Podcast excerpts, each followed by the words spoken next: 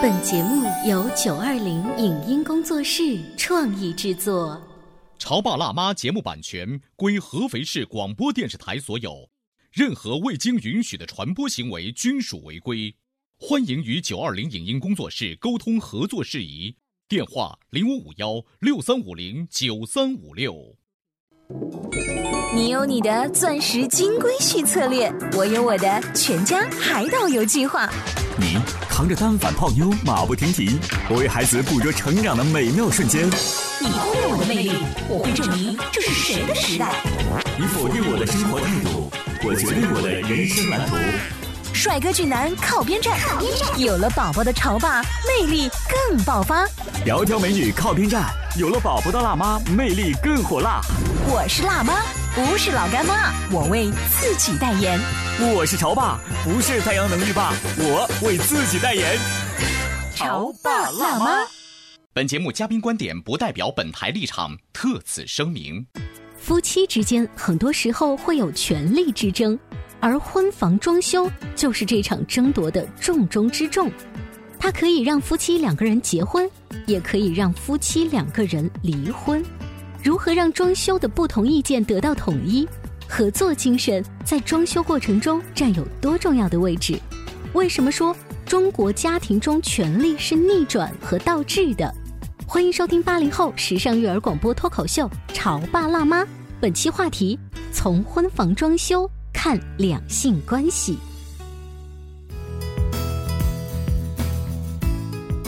迎收听八零后时尚育儿广播脱口秀《潮爸辣妈》，各位好，我是灵儿。大家好，我是小欧。在谈恋爱的时候啊，特别希望跟男朋友未来的那一个家，可以按照我们两个的想法去装修。嗯，男朋友呢会说什么都听你的，这是我们的套路。哦，这样子啊。是。但是等到真的装修那个过程当中，你会发现无名之火越来越多。因为我会说什么都听钱的，我们钱不够。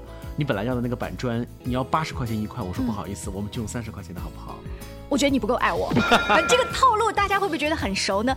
最近我们身边有一个朋友，他可能为此的就伤透了脑筋。有请家住合肥的主持人李璐，欢迎，欢迎，欢迎，欢迎我自己。当当当当。刚才我们讲的那些是你曾经用的套路吗？嗯，啊，我这个人很少用套路，我一般都是被别人套路啊。哦，那你的老婆用了一些什么方法套路你？呃，准确的说是未婚妻了。嗯嗯嗯。其实现在准确来说，装修跟结婚应该它是一个前置的话题，大部分是先装修然后再结婚，对吧？呃，但是对于很多没有经历过装修的年轻人来说，他可能远远不知道在装修一套房子的时候到底有多繁琐、多麻烦，有多少的细节需要你去考虑。我不需要管啊，我作为女人的话，我只要就是嘴巴甜一点，说没关系啦，老公，反正我也不掏钱，然后就听你的就好了。呃，这是女生的套路。这个应该是 这个应该是初恋的事。比如说啊啊，每天想吃什么，他都会说随便，去哪里玩都是随便。可但你要是真的让他选出什么东西来的时候，他会说我要按照这个这个来。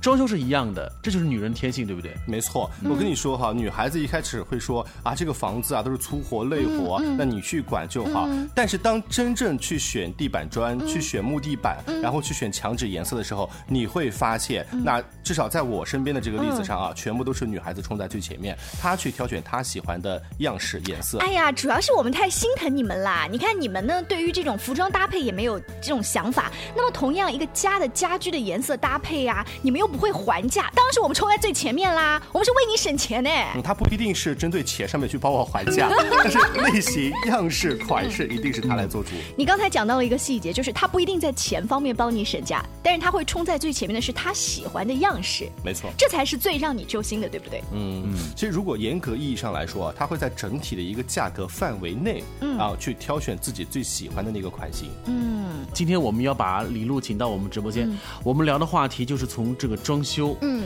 装修当中两性关系是的探讨。你记得吗？我们在前一段时间请到了一位设计师，嗯，他说从看一对小情侣或者是结婚多年的夫妻开始进到设计公司跟他们聊设计方案，到开始实行每一个步骤，有的哎呀特别和睦相处，你能看到他们的性格是契合的，嗯，有的呢装着装着分了。你们是属于哪种？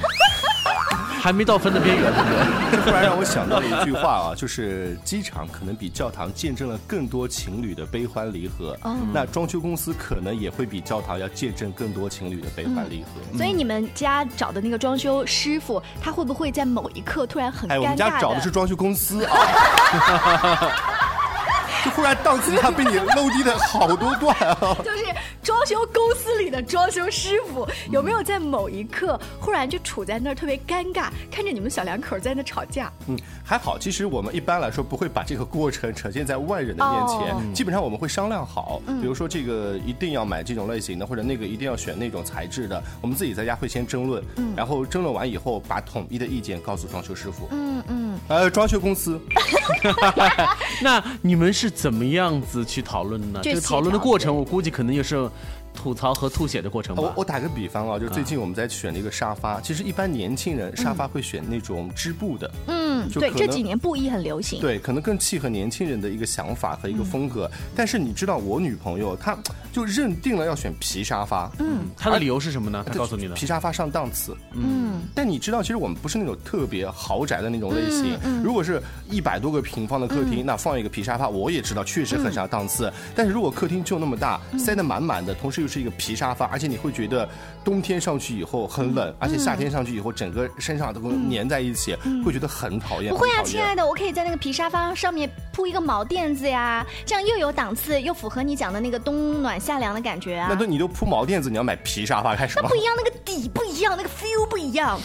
但是我们最后有一个很好 哦的中和，就是找到了一个中间过渡的材质，就是哦科技布，它可能类似于像皮一样的质感，嗯但又偏向于像织布一样的感觉。所以你老婆主要是觉得它上档次，就是喜欢的那个感觉。嗯有一些女人选皮沙发的原因是好打理。她选择了科技布，科技布在三十年前还有一个称呼嗯叫人造革。哦，那那那可能完全不是 我知道就是说，其实你看他们科技部也很贵的好吗？他们也综合他的意见。首先考虑到李璐的要求，说不要那么的那么奢华，但同时也考虑到了他女朋友的意见，说那至少让我看起来很奢华，所以选择了一个中和的。嗯，当最后就是在科技部和皮之间，让我让他去选择的时候，他其实还是犹豫不决的。但是他可能心里也清楚，我是非常非常抵触皮沙发的。科技部可能是我最后退让的一个底线。我最后告诉他说，呃，我说随便你选啦。那如果选科技部的话呢，我会比较赞同一些；如果选皮的话呢，我也非常尊重你的意见。就你的那句话是这么断句跟他说的，对，就真的是这么断句跟他说的那，所以说他是放弃了。还是选择科技部。他后来为什么选择科技部呢？是不是因为他你虽然嘴上说你也能接上接纳他的意见，但他觉得你不高兴了。他非常明白知道我的想法，知道我从最终的织布的，然后退到科技部的，已经是很大的让步了。那我我比较好奇的是，沙发这件事情在家里算一个大的摆件。那如果说从老婆的角度的话，她一定不是第一次挑战你的这一种呃，像是选择一样，可能从厨房的一个整体橱柜的颜色，到电视墙的一个装饰，然后可能再到沙发，就是几样，也许都是李璐在做妥协。我作为老婆的心里就是，哎，好吧，他都让我好几次了，我就让他一次。对，就这种心理在作祟的。这这有没有这样子？其实还好，我告诉你，我们两个人在相处的过程当中都有一个这样的原则，就是如果意见一致的时候听我的，如果意见不一致的时候，一般都听他的。意见一致的，看不出来都听老婆的吗？你你忽悠我呀！李璐，你在耍嘴皮，对啊就是意见不一致的时候听他的，那可是在刚才那个沙发的时候，其实意见是不一致的。对呀但是最终呢，也没有听你，也没有听他，是你们妥协的。嗯，那也就是说，其实上他和你在一块装修，妥协的是他，嗯对不对？呃，其实我不太想去举这个装修当中选择的例子，但是我觉得他的小姨，嗯然后跟我们聊天的时候、吃饭的时候说过这样的一句话，他说装修的时候啊，就像生活一样，难免磕磕碰碰，意见不一致的时候都是有的。嗯，但是装修家一般来说是女孩子去操持的，嗯啊，女孩子在家里打理的时候可能会比较多一些。如果你们意见不一致，尽量多听女人的那。是因为她是他的小姨，这这不是你的小姨说话。小姨可能背地里呢关起门还会跟姑娘说一句话，就是从装修啊，这能看出一个男人是不是对你真的好。而且小姨这个，角色很有意思，她既不是丈母娘，哎她她身份是等同于丈母娘。她是又影响妈妈，又影响这个年轻的姑娘。是这样的。但是我说实话，我爸妈在这个事情的态度上真的是，呃，有事你们自己商量，如果商量不好的，那尽量听女孩子的。嗯，我爸妈的态度。是不是因为妈妈当年跟爸爸装修的时候，甚至换第二套房啊这样子的时候，也有过类似的矛盾？你看着他们当年也为此争吵过。呃，在我的家庭当中是属于非常传统的那一种，就是任何事情全部去听爸爸的，听男方的，会觉得我的父亲是这个家庭的主心骨、顶梁柱，什么事情全部听他的。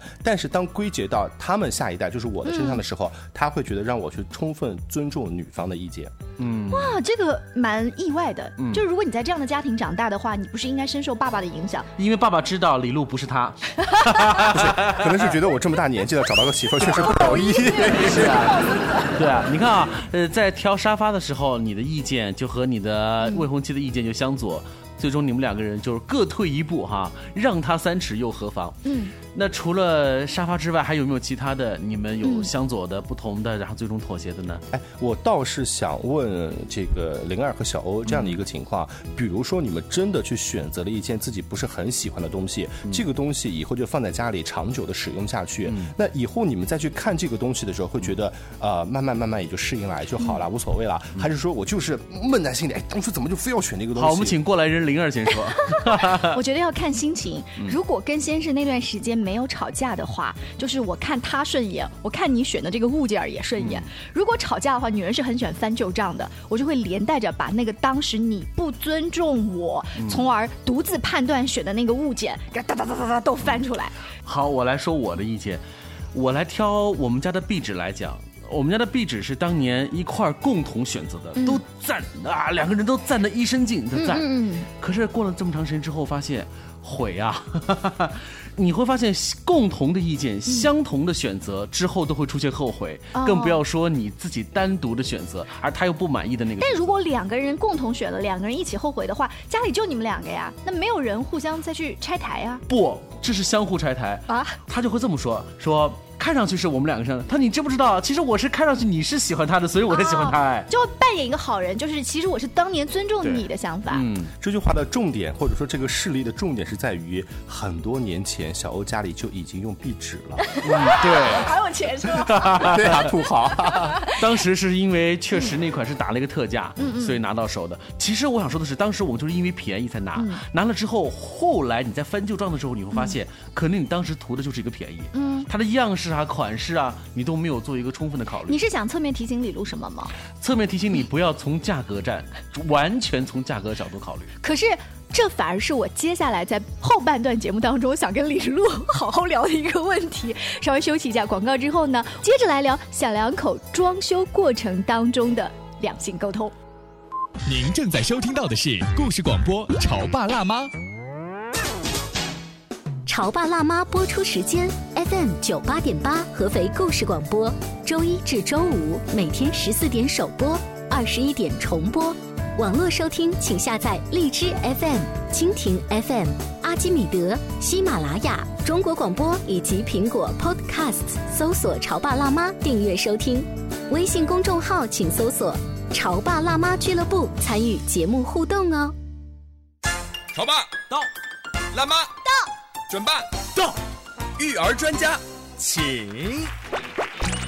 中国内地首档八零后时尚育儿广播脱口秀，陪你一起吐槽养育熊孩子的酸甜苦辣，陪你一起追忆自己曾经的小世界。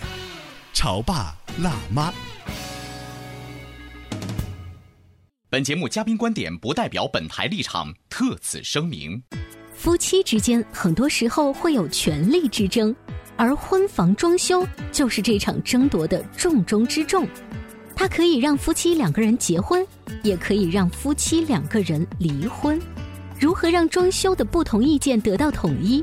合作精神在装修过程中占有多重要的位置？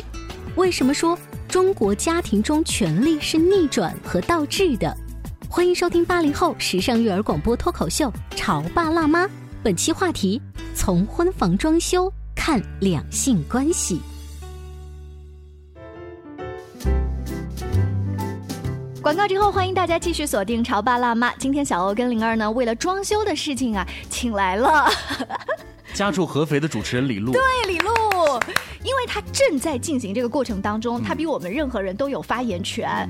如果你的兄弟现在也要开始装修房子了，你会喝酒的时候跟他说什么经验一二三？对我，我会告诉他说，房子这个东西啊，就听女人的就好，那以后活得也安稳一些。Happy life, happy wife，真的是这样子的。对，比如说，如果在整个装修是你很主动的话，你现在要吐槽就是对的。如果你现在装修的过程是他主动一些的话，你这么说也是对的。为什么呢？啊。因为当他主动更多的去选择的时候，你现在实际上是在什么？就得了便宜在卖乖，你在享受着另外一个人在操持就一天一天，是是？比如说在整个装修的时候，基本上是他在处理，我基本上有的时候是一天过去看一眼，我会说啊，又变样子了，啊，挺好的啊，你就是很享受这种过程。No no no no no，你们别忘了有一个重点，就是谁掏钱。我掏钱，忽然忽然死一般的接近。我掏钱，他打工，嗯，说实话，我觉得既然已经到了去装修自己新房的这个地步上，那这对情侣肯定是要结婚嘛。嗯嗯。呃，对于我来说，钱倒真的不是特别主要的东西，因为我们两个人的钱可能已经是掺在一起花了。嗯。所以说这套房子可能有部分是他花的钱，有部分是我的钱。比如说像我自己的例子，在装修公司那儿付的钱是我自己的，但是买一些沙发啊、床啊、家具啊的钱是他的。啊，我们在就是结婚的时候，有的时候女孩子或者女方家这边会帮他置办一些大的家具或者是家电，而那些基础部分呢由男孩子去置办。可是你知道，大部分是由男方家出的。那有一些年轻的男孩子啊，家里面会这样想。我都已经出大头了，或者这个整个装修费都是我们家出了，你什么事儿也不做，还净挑，你知道吗？那当你有这种想法的时候，两个人包括两家人的矛盾就会越来越多。我不出钱，我还在那挑刺儿，我还在那只提意见。这就是我要说的例子。当年装修房子的时候，置办家具、沙发的问题也出现在我的这个议事日程当中。嗯，我其实一直以来也是觉得，像我家的那个装修风啊，搞一个布艺的沙发，呃，那个色调呢是偏冷一些的，我觉得是还不错。嗯，但是人家说。觉得是真皮会更好，因为说好像几个亲戚几个亲戚都买了那个牌子的那个真皮，觉得很不错，那就买吧。后来呢，其实是他想说的是他付钱，他们家出了一个巨资买了一个真皮沙发，嗯，那我就觉得啊，那那既然是对不对？你你掏钱，你说话，嗯，你付款，你老大，所以我就把我的这个意见就收起来了。嗯，哎，我倒是不太赞同小欧的这个观点。你的想法提炼出来，无非就是谁付钱谁来决定嘛。那在因为在意见相左的情况之下，那么最终就这样子喽。嗯，那我觉得如果是这种的方式的话，在这两个人啊，当然不是说你了啊，在他们以后的生活当中，无疑会埋下一些隐患的，因为肯定会有很多意见相左的时候，你不能总是说谁付钱谁来决定，对吧？其实我自己现在跟我未婚妻的这种处理的方式是这个样子啊，我去盯一些工程上的问题，比如说到这一步的话，你该给我防水做到什么样，该这个门窗然后给我做到可是你还是对沙发提出了重要的意见呢，但是那个而且人家是掏钱的，你还那么坚持。哎，所以就可见我们俩关系还很好啊，不是说谁掏钱谁来决定这个问题。我想延伸一个设计师跟装修的人另外的一个角度，是我曾经呃访问的一个可能心理学方面的一个老师。这个老师他告告诉我说，一个家里面，对，就像那个你的小姨说的。是女人为主，这个气场是女人的，但是千万不要忘记给男人留一个书房，那一个书房是男人单独待的那个空间。那么这个空间，他可以打游戏，他可以加班，他可以什么都不干发呆。那么这一个房间的装修风格跟什么的摆设，你让他自己来做决定。而主卧以女主人为主，嗯就是包括客厅啊，或者什么一个大环境啊。所以你知道吗？就呃，类似于像《交换空间》这种节目，在最初的时候是美国的一个真人秀，就是有一个专门的一个呃电视制作公司打造了一档节目，这档节目就是为了男主人打造的。嗯，因为那个四十多岁的男主人。结了婚已经十几年的时间了，他一直很想拥有自己的一个类似于车库或地下室的东西。可是，一直以来呢，女主人因为你知道，在美国也是一样的，全职妈妈的概率是很高的，所以呢，男主人相对来说也会在这方面是弱势一些的，很想要怎么办？有一个公司就专门为他打造，把按照男主人的意见，把车库和地下室完全按照硬朗的风打造，最终呈现出一个什么效果？里面居然有战壕。啊，还有各种钻来钻去的洞。为什么要要这个呢？因为男主人说了，结婚十几年了，我真的很想拥有一个只属于自己的地方。我心想，我希望我的这个整面墙每个洞里头都有啤酒。嗯那主持人问他说：“你为什么要这么多？”因为我这十几年的时间，我我在这个家里头一点都不快乐。从这个例子就能够回过头来说，如果完全按照女主人的风来打造的那个家，其实你是在把男人往往外推，把他往车子里头推，把他往地下车库推。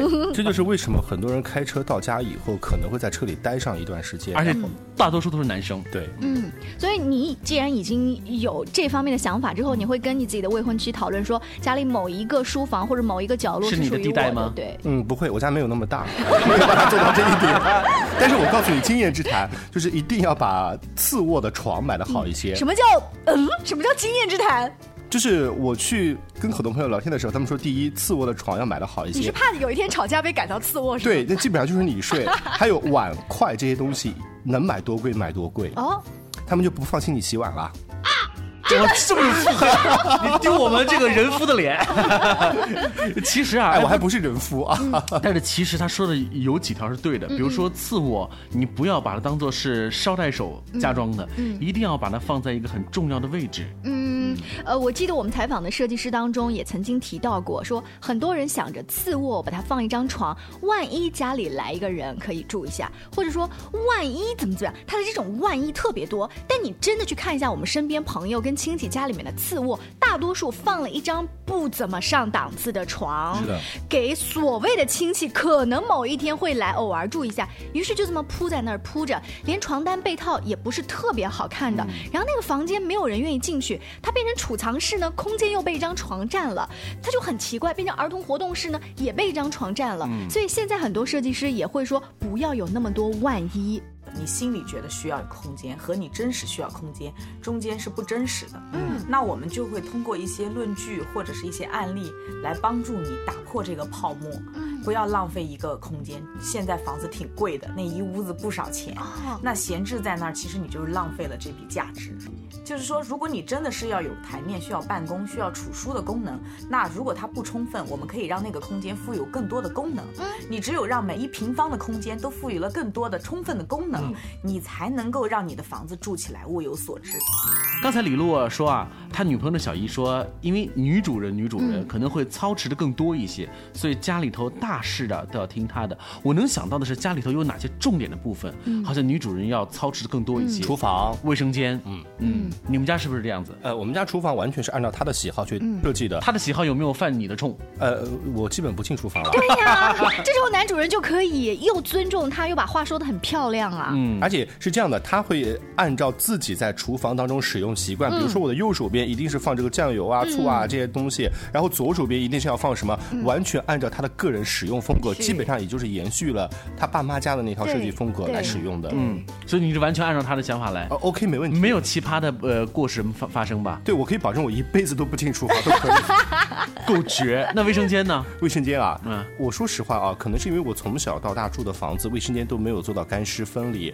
当初我拿到我自己这套房子的时候，我就说，无论花多大的代价，无论怎么改，我一定要改一个干湿分离的卫生间出来。这是补偿心态的作祟哈，确实是这样。后来呢？后来真的是花了很大的代价，因为你知道，就是它属于顶楼嘛，然后有改动的余地，但是涉及到卫生间的改动就是。很小下水，对，呃，管道，因为那个马桶的那个管子就放，有比如说如果就放在中间，嗯，那就很难再去动它，除非你把这个地台做高，对不对？哎，不过你们刚刚提到了一个补偿的心理的话，这样一说，好像很多人在装修都会把自己儿时的哪一个想法给它延伸过来，或者说我们小的时候是没有投影仪的那个，或者在家庭影剧院那样子的时候，就想着啊，我们家的房子什么时候如果换一套大一点的，也可以弄一个家庭影剧院。投影幕布，然后啊，孩子我女朋友就是这个想法，对不对？他会有这种，我小时候没有实现的在这里，或者说我们家里小时候没有院子，如果现在有一个院子就好了。就算没有院子的话，我有一个阳台，我可以种一些花花草草，然后以后还带着孩子怎么一起认识一些植物，那都是我想象出来的。就是我女朋友就发挥到极致，你知道吗？她一开始跟我商量说，我们的主卧能不能装成 Hello Kitty 的形状，就是因为她可能觉得很喜欢 Hello Kitty，但小时候呢，就家里面也没有那个条件嘛，没有办法。给她的卧室就做到布满 Hello Kitty 的元素，就跟我商量，哎，这个你看我们的卧室，要不然做成 Hello Kitty 好不好？我说，你如果到别人家里去，然后打开他们家的主卧，看见满屋子的 Hello Kitty，你会不会觉得很奇怪呀？后来你把他这个想法就这么就此的劝说下去了，还是说转移到了儿童房，还是怎么样？嗯，没有。后来他自己打消自己这个念头，他会觉得，嗯。确实挺奇怪的。我倒是想，如果每天都会进入一个像 Hello Kitty 这种粉色的房间，你会不会每天都有一种很激情燃烧的感觉？呃，是进入了汽车旅馆、情趣酒店的感觉吧？好，这个家住合肥的主持人可以向你解释一下，在装修的过程当中，如果你使用像粉色、紫色这样的颜色，还有包括黄色，很鲜亮的那种黄色，以后可能会让你患上焦虑症的比例会比较高一些。那所以你们的调查研究当中用什么色系是最好的？我刚刚随便编的啦，不是调查研究。其实啊，女主人有各种各样奇葩的想法，想把家里头变成各种各样奇葩的样子都不新鲜。重要的是男主人有没有把它正儿八经的从蓝图变成实际的。嗯，所以在这一点上来讲的话，我觉得故事广播的总监确实要是你们的杰出的代表，因为他们曾经的家那个阳台就是一个秋千。从装修当中呢，有矛盾不害怕，我们尝试去解决。不管是买皮质的沙发、布艺的沙发，还是找到折中的，这才是能够看出两个人有心去解决一个问题嘛。就是共同商量。嗯，所以很多时候你会发现，因为一对你侬我侬的小情侣在装修房子的时候，那撕叉成什么样，那就说明什么问题了。当真正的问题发生的时候，两个人就不能够合理的解决问题。嗯，所以装修一套房子会让有一些人吵架，但是也会让有一些人感情更甜蜜。好，再一次恭喜李璐，祝愿能早日乔迁之喜，记得带红包哦。下期见，拜拜。以上节目由九二零影音工作室创意制作，感谢您的收听。